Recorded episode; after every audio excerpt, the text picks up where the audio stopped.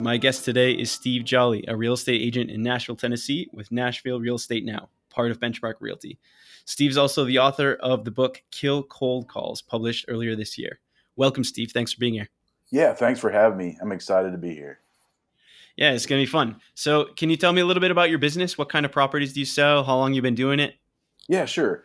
I started in real estate in 2005. I have a background in construction and sales.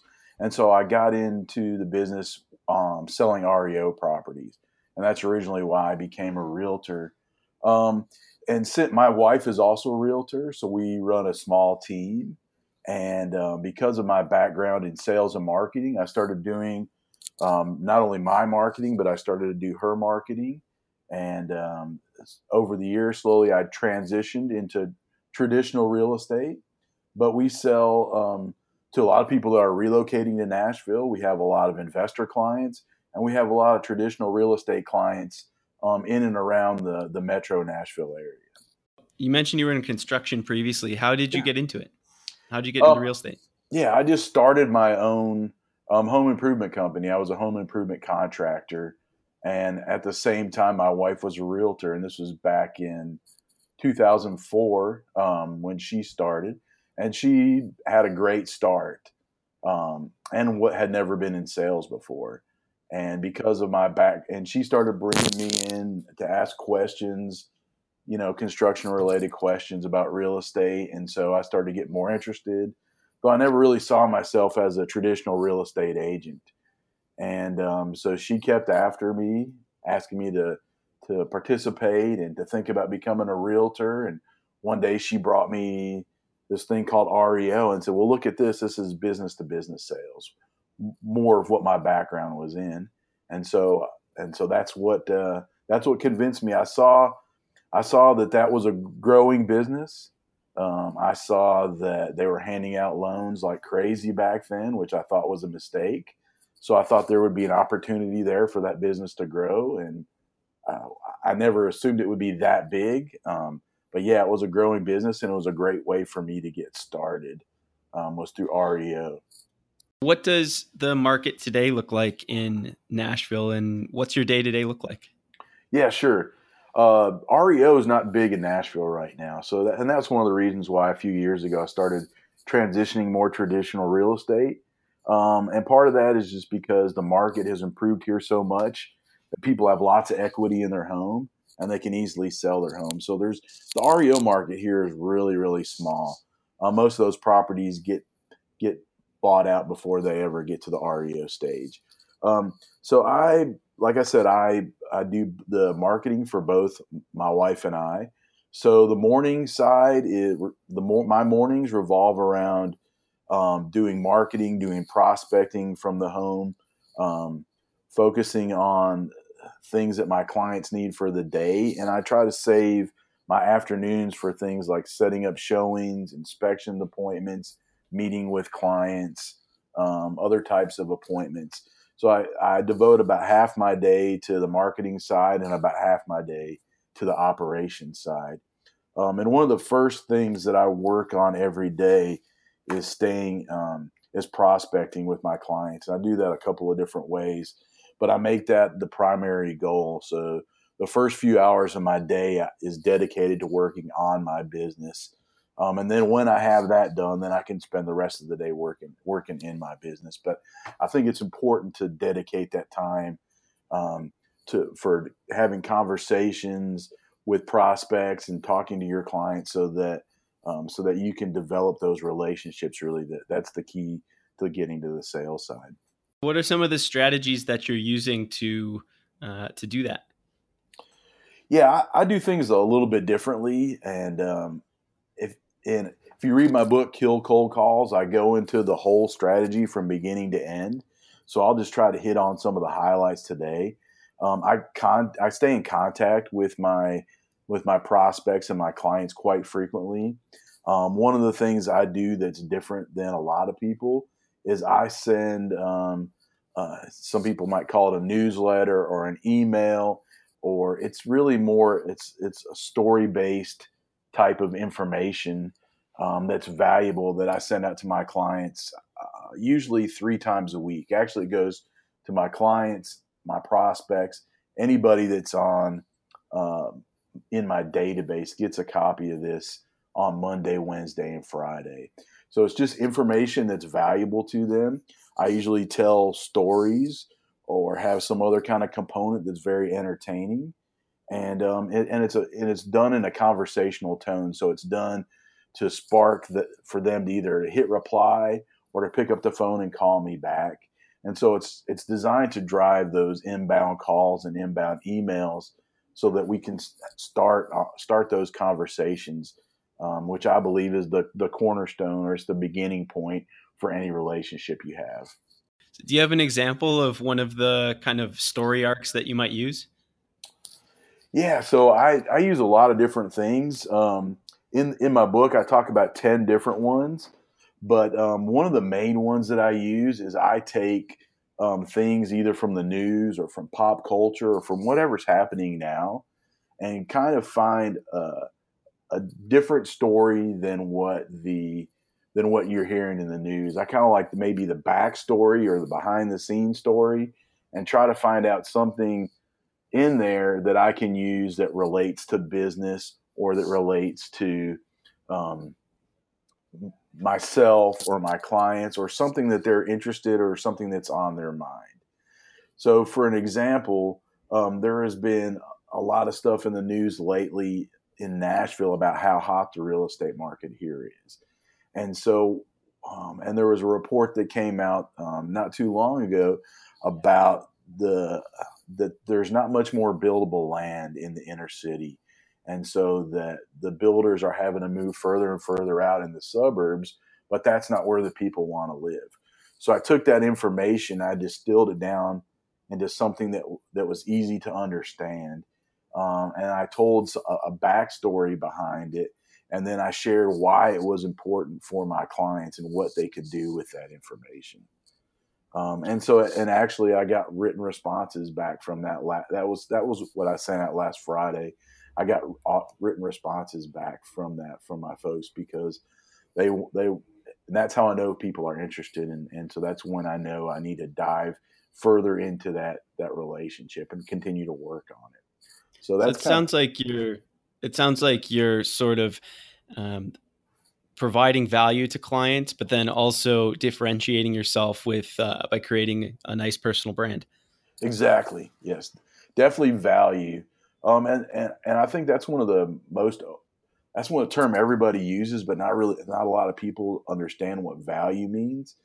And I think that there's a ton of value in your unique take on something.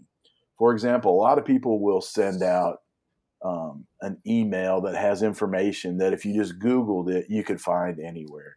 Like, 5 tips to stage your home, or how to get your home ready for the market. You can Google that information and find it anywhere. So I dig a little bit deeper and find stuff that they're not going to find out there and show them how important it is and how that applies to what they want to do.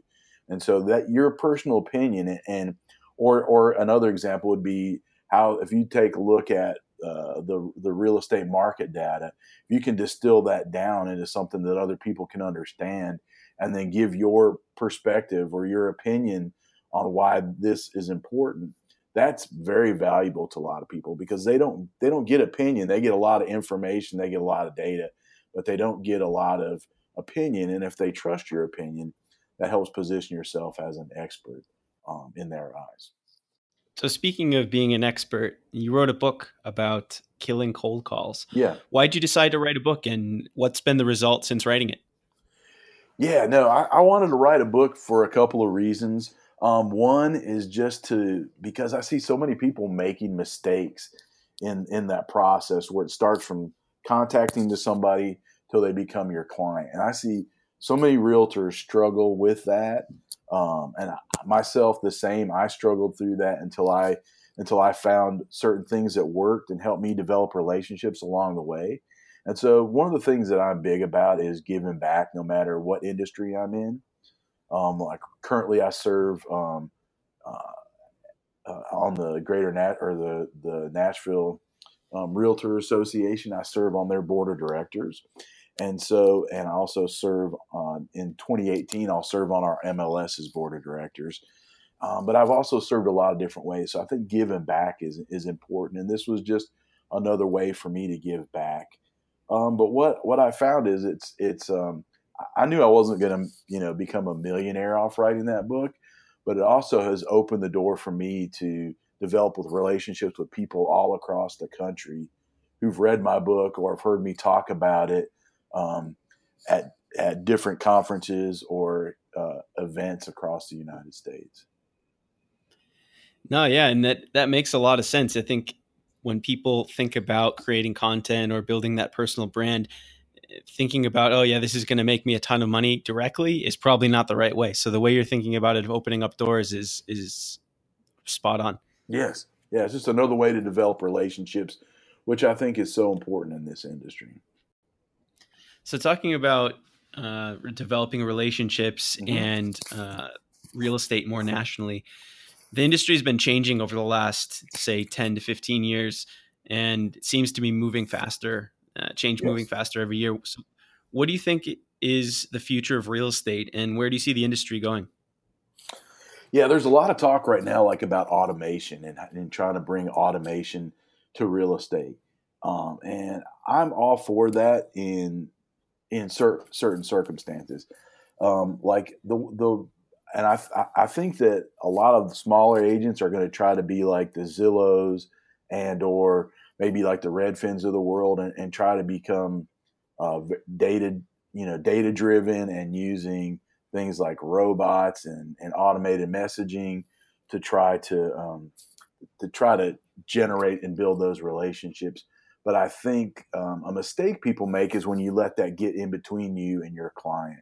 So I try to use automation to instead of getting in between me and the client, I try to use automation to help me bridge that gap between me and the client. So like right now, I don't have any email drips.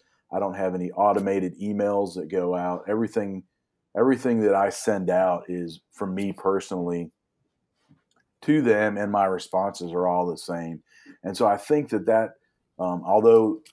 think it's great that we're moving towards more automation because I believe in it, but I think when you let it get in the conversation between you and the client, I think that's a big mistake that agents should. And I know agents really want to look at these messaging bots and things like that, but I think that's a big mistake if they let that take over that conversation for you.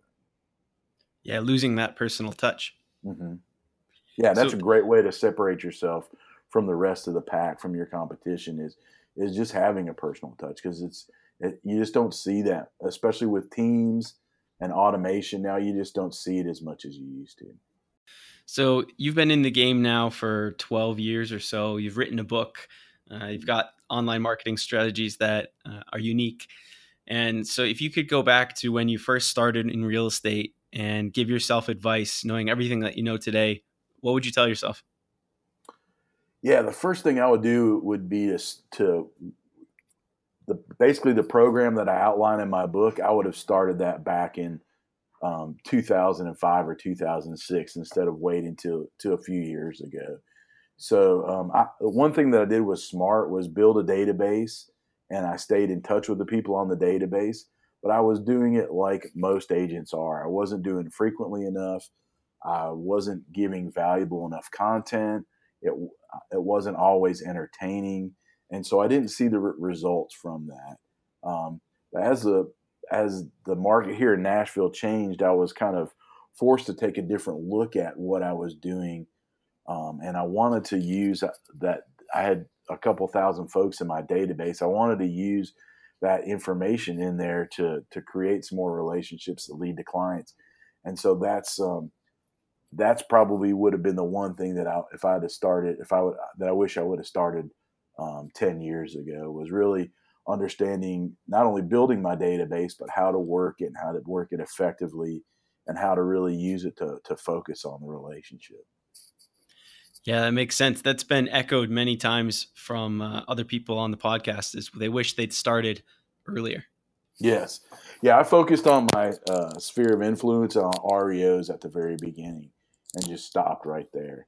While I was building a database, I should have brought that third leg over and focused on them too. And I'd be probably a lot farther ahead than I am today.